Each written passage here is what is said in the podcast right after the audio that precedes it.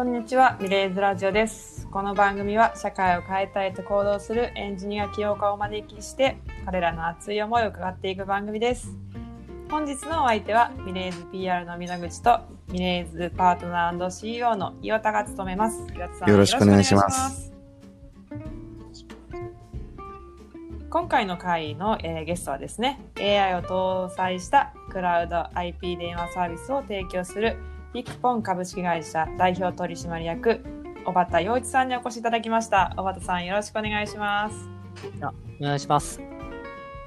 はい、ありがとうございます。えーこの本日ですね、いろんな企業さんが今、えー AI の導入だったり、えー効率化に向かって動かれている中でですね、あのぜひピクフォンさんのサービスも、えー伺えればと思うんですが、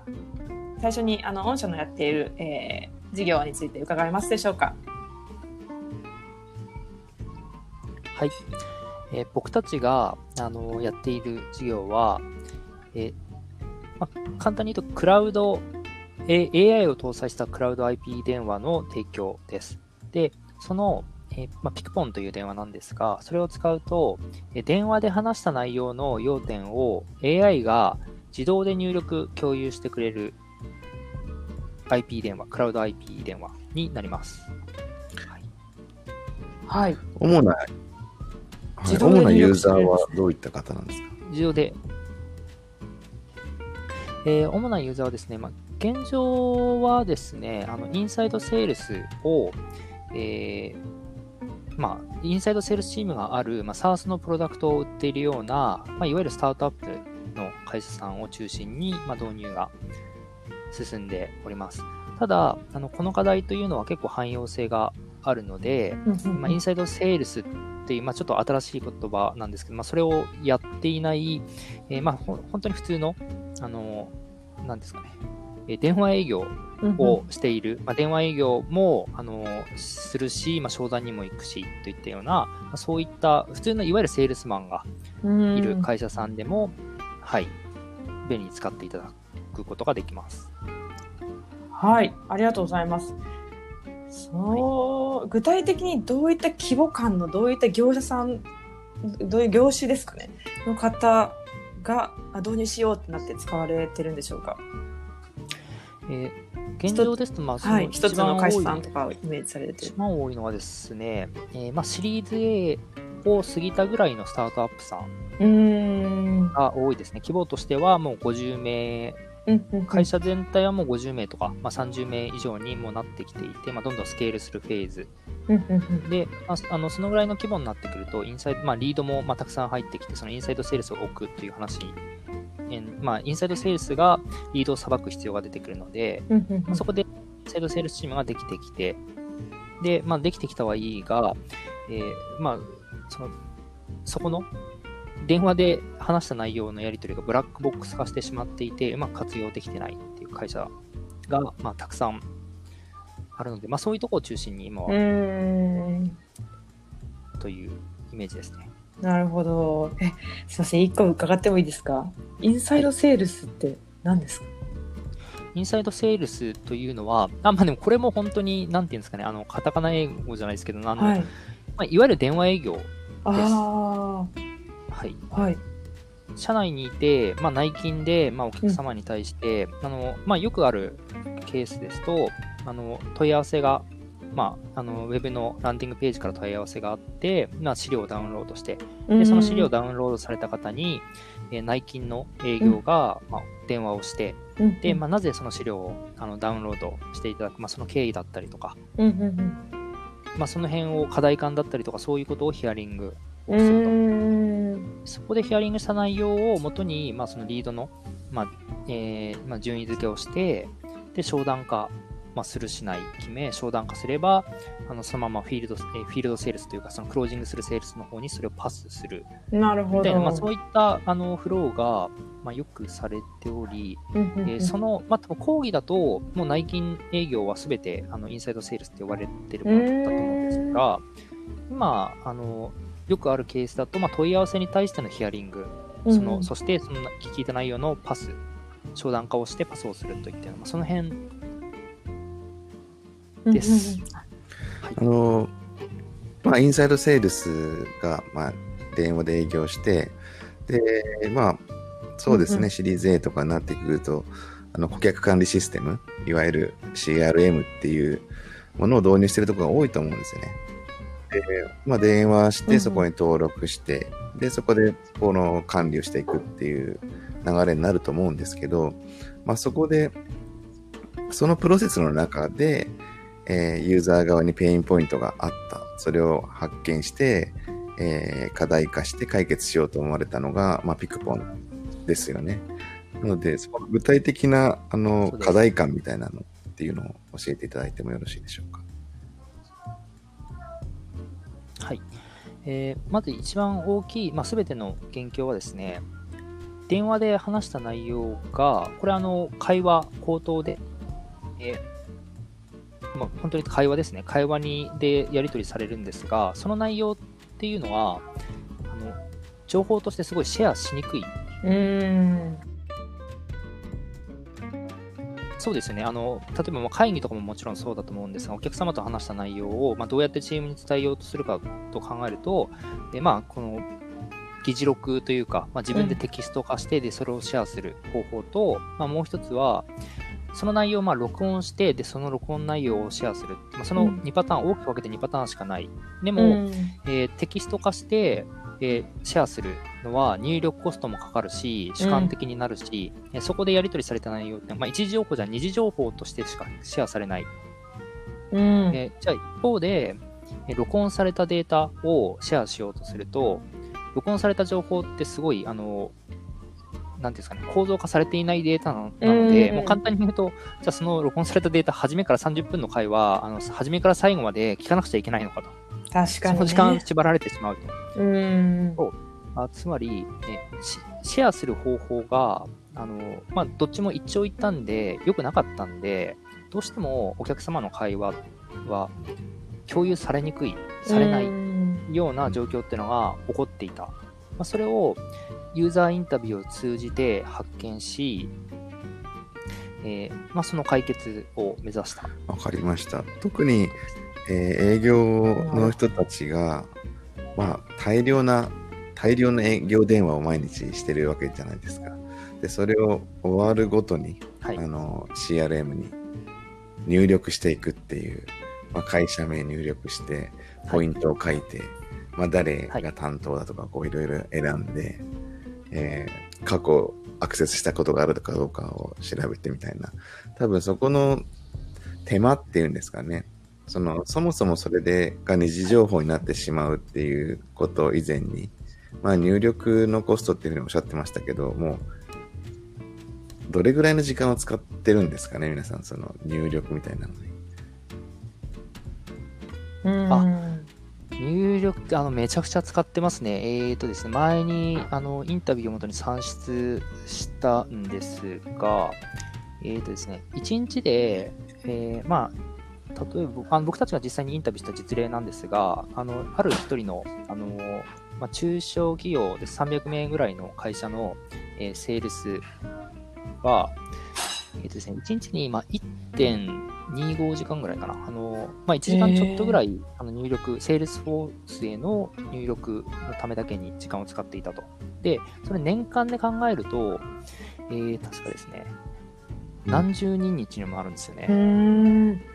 うん。ちょっと待って。今、そのデータを、お、調べていただいてるんですね。はい。ここは結構ね、僕たちも、まあ、が僕は外資系に勤めてたことは長いので、えーまあ、日本で普及する前からすごく CRM をね、あの社内で使って、えーそこに必ず入力するようにとか言って、もうすごく言われるんですけど、もうつい忘れちゃうというか、その入力の時間を自分のスケジュールの中にうん。開けてなかったりするんですよね。で結局それが、こう、どこに来るかというと残業に来るんですよ。一人でできることなんで。まあ相手がいることだと、そのビジネスアワーにやらざるを得ないんですけど、そういうちょっと負担を感じてたことはありますね、確かに。うん。今ですね、すみません、数字が、えー出ました。えっと、年間で、まあ、330時間。で、うんえっと、それ、あの、日々の毎日の業務の、あの、パーセンテージで言うと、すごいね17%。業務、あの入力だけですよ、入力だけにうん時間を使っていくと。で、それが、えっ、とですね、時給換算すると、あーそうですね、年間で82万円1人のセールスで、入入力だけにうんあのコストをかけているという計算になります。うんなので、これ、10人いる組織だと820万円分、その入力作業だけに時間をかけていたと。自体は何の価値も生まないですからね。何の価値もないです。はい。しかもたまになんか入力もなんかメモっぽくなってますよね。なんかお客さんのその思いとかが全部はしょられてしまって、はい。すごい簡単なメモしか残ってなくて、これどういうことかなって思った経験も結構私の中には過去にありました。そうですよね。そうですね。だから入力コストがかかると共有される情報っていうのが、こうどうしてもあの頭打ちになって少なくなってきてしまうと。で、共有すなると、あの、次の施策が打てなかったり、あの、正しいフィードバックがきちんと伝わらなかったりすると。うん。なので、そうですね。結局、こう、ブラックボックス化してしまうとお客様あとピクポンを導入すると、まあ、そこまるっと削減できるっていうことですね。あ、その通りです。その入力コストもまるっと削減できますし、でかつ、やり取りが、まあ、テキストと音声で、えーまあ、一時情報をすべてあの扱えるデータとして、えー記録され、シェアすることができるので、完全、完璧な情報が入力コストをゼロにして、まあ、全くゼロかっていうとまあもちろんそうではないんですが、まあ、ほぼ、えーなく、えー削ってシェアできる状態が。そのどのようにそのデータが保存されて、どのように参照されるかっていうことを、この後ちょっとお伺いしたいんですけど、えーちょっとその前に、えーはいクリアにするために、もうそのために特別な CRM が必要ってわけじゃないんですよね。だからもう既存のものと連携してるので、はいまあ、セールスフォースが入ってるんであれば、そちらに入力が行われると。あ、その通りです。あの、既存の、まあ、例えば、セールスフォースや Senses のような、まあ、いあの、いつも使っている SFA があり、まあ、それに、そまあ、そこにピクポンを入れてもらって、その入力コストも削減し、共有する情報のえー質と量を上げるといったケースが今多いですね。うん。ありがとうございま。ですすけど、まあ、実際ピクポンのあのデータがどのように蓄積されて、まあ、社内でどういうふうに使われていくのかっていうところの、えーまあ、想定と、まあ、もう事例があると思うので、教えてください。はい。はい。えーそうですね。じゃあ、その、な、データのふな、まあ、流れによって説明すると、まず、まあ、お客様とコミュニケ、電話で会話をすると。で、えー電話を切ると、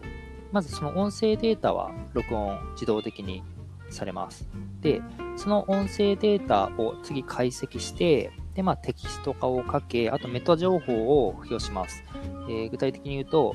お客様の発言の中で、えーお客様が言いたい、かつ困っているセンテンスだったり、えー怒っているセンテンスというのを、えテキスト化し、かつピックアップすると。まあそういう、えー音声データと、えーテキスト化し、さらにその重要箇所がどこかっていう、まあ、サマライズした情報、まあ、メタ情報、これはあのヒアリングができているかできてないかみたいなメタ情報を付与してデータの塊をまず作るんですね。で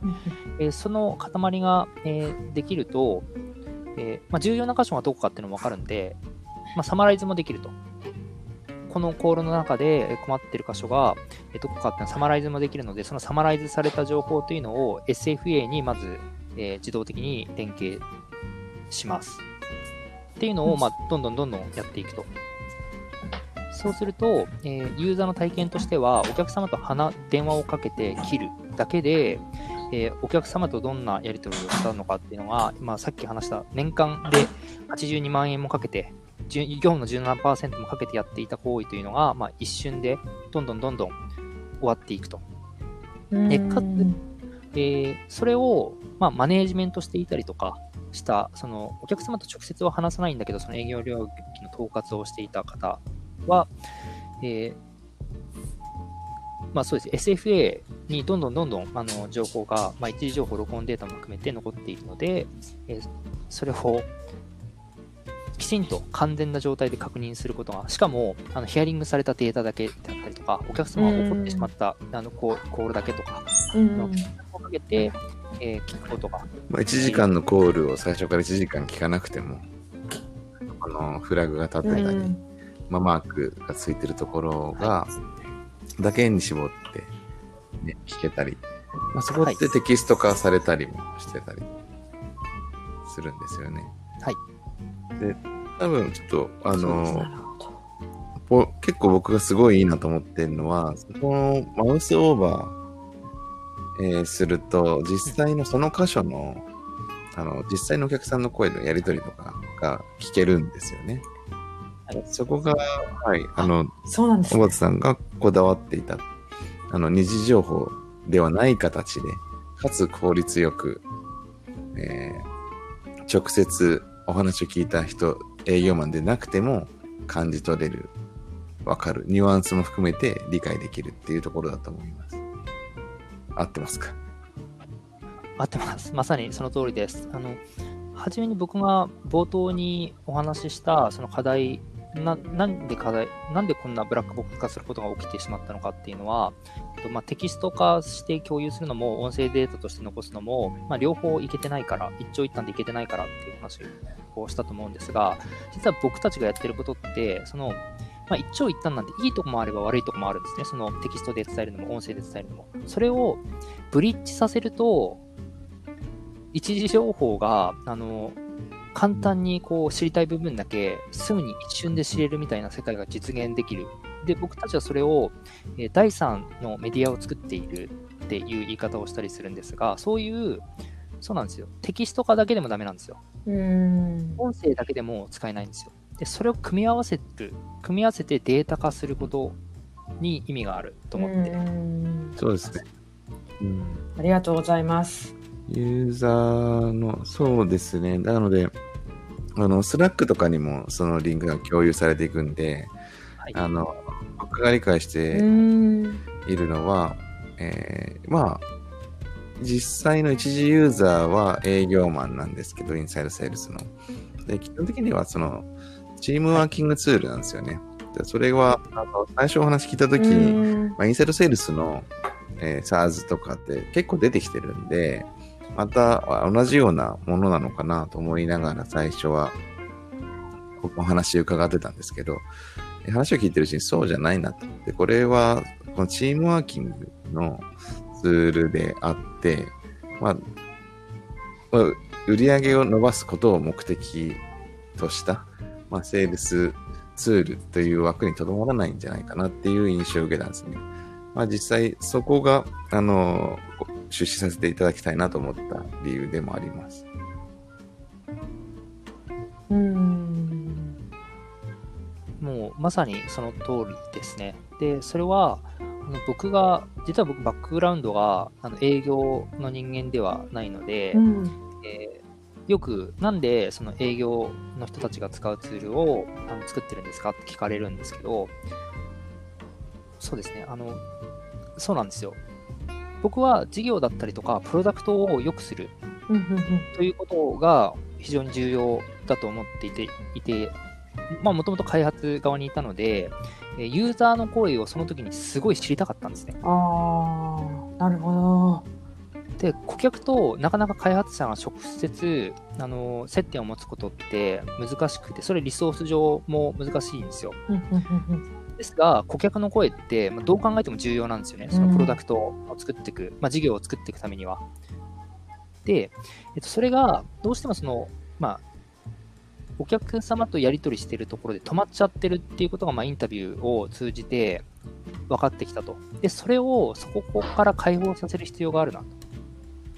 なんで僕はそこに今営業領域ですね、そのお客様との接点になる、まあ、インターフェース、事業にとってのインターフェースになる部分です。そこにピクポンをまず入れて、で、そこの、まあ、一番重要な顧客からの反応だったりフィードバックを、えチーム内に、まあ、どんどん共有していくと。で、結果、まあ、経営者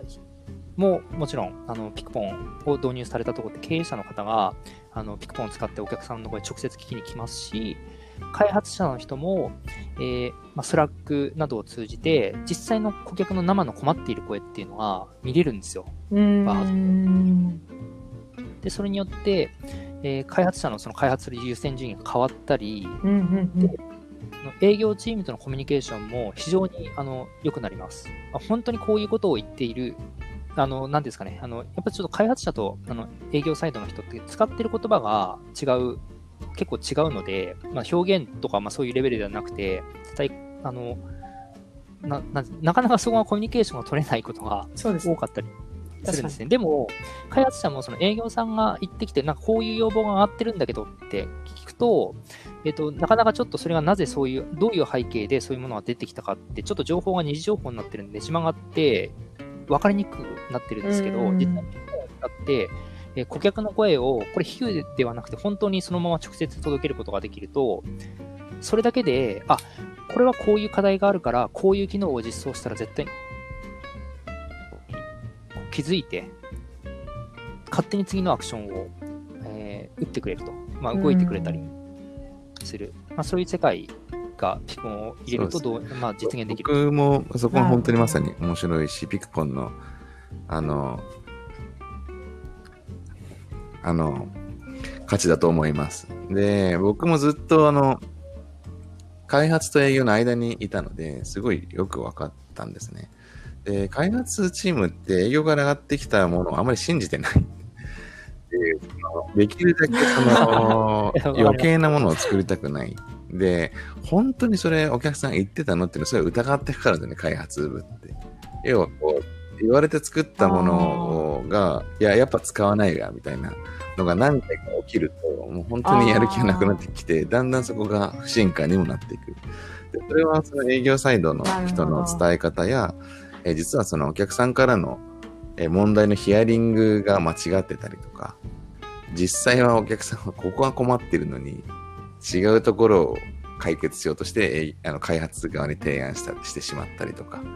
するんですよね。で、いくつか複数の問題がお客さんが持っていて、それをバラバラにこういう機能、この問題にはこの機能、この問題にはこの機能、この3つ作ってくださいみたいなのを開発会議で言ったときに、開発者がもし最初からお客さんの声聞いていると、え、これ1個の機能で全部解決できんじゃんと思えたりもするわけですよ。だからその時に、お客さんがその時に何て言ってたのかが、開発者もちょっと聞いたり、例えば営業の方と一緒に聞いたりすれば、あ、こういう機能でも大丈夫ですかって提案ができたりとか、えー、営業の方がこういう機能を要望してたけど、えー、どうしようかなみたいな、プライオリティどうしようかなと思ってた時に、お客さんのこう切実なリクエストの声を聞けたりすると、やっぱりやる気も湧いてくるし、これって実際のお客さんが求めている機能なんだなと思って、開発でもやっていくと。でも非常にね、どの組織でも、開発と営業の、えー、コミュニケーションっても課題なんですよね。はい。よく喧嘩してるイメージ、うん、通じないっていうか、営業サイドが、あんまり開発者に頼ってもいけないからと思って気を利かせて、自分で考えてこういう機能がどうだろうって言ったのがもう、トンチンカンだったりするんですよね。だったら最初のニーズ聞かせてよってエンジニア思ったりとかするし、まあ僕はエンジニアだったんで、と、えー、間にいてね、よく感じてたんですよね。だからそこが、あのー、当時あればすごく良かったなと思いました。なるほど。ありがとうございます。本当に今いろんなお話聞きましたけどもその中で最後大橋さんにあの、はい、これから目指していることあの教えていただけますでしょうか？一言一言ですね、はい、はい、めちゃくちゃ難しいですね。えー、っとそうですね、えー、体験が共有可能な世界を僕たちは作ろうと思います。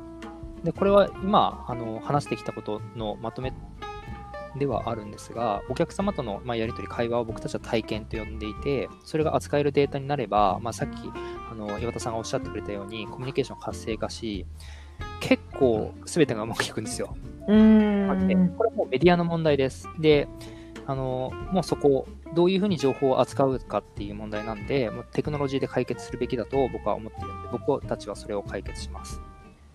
はい。ありがとうございます。おさんにもっといろんな事例だったりお話を伺っていきたいんですが、お時間となってしまいましたので、えー、こちらでですね、今回の収録を締めさせていただきます。岡田さんありがとうございました。ありがとうございました。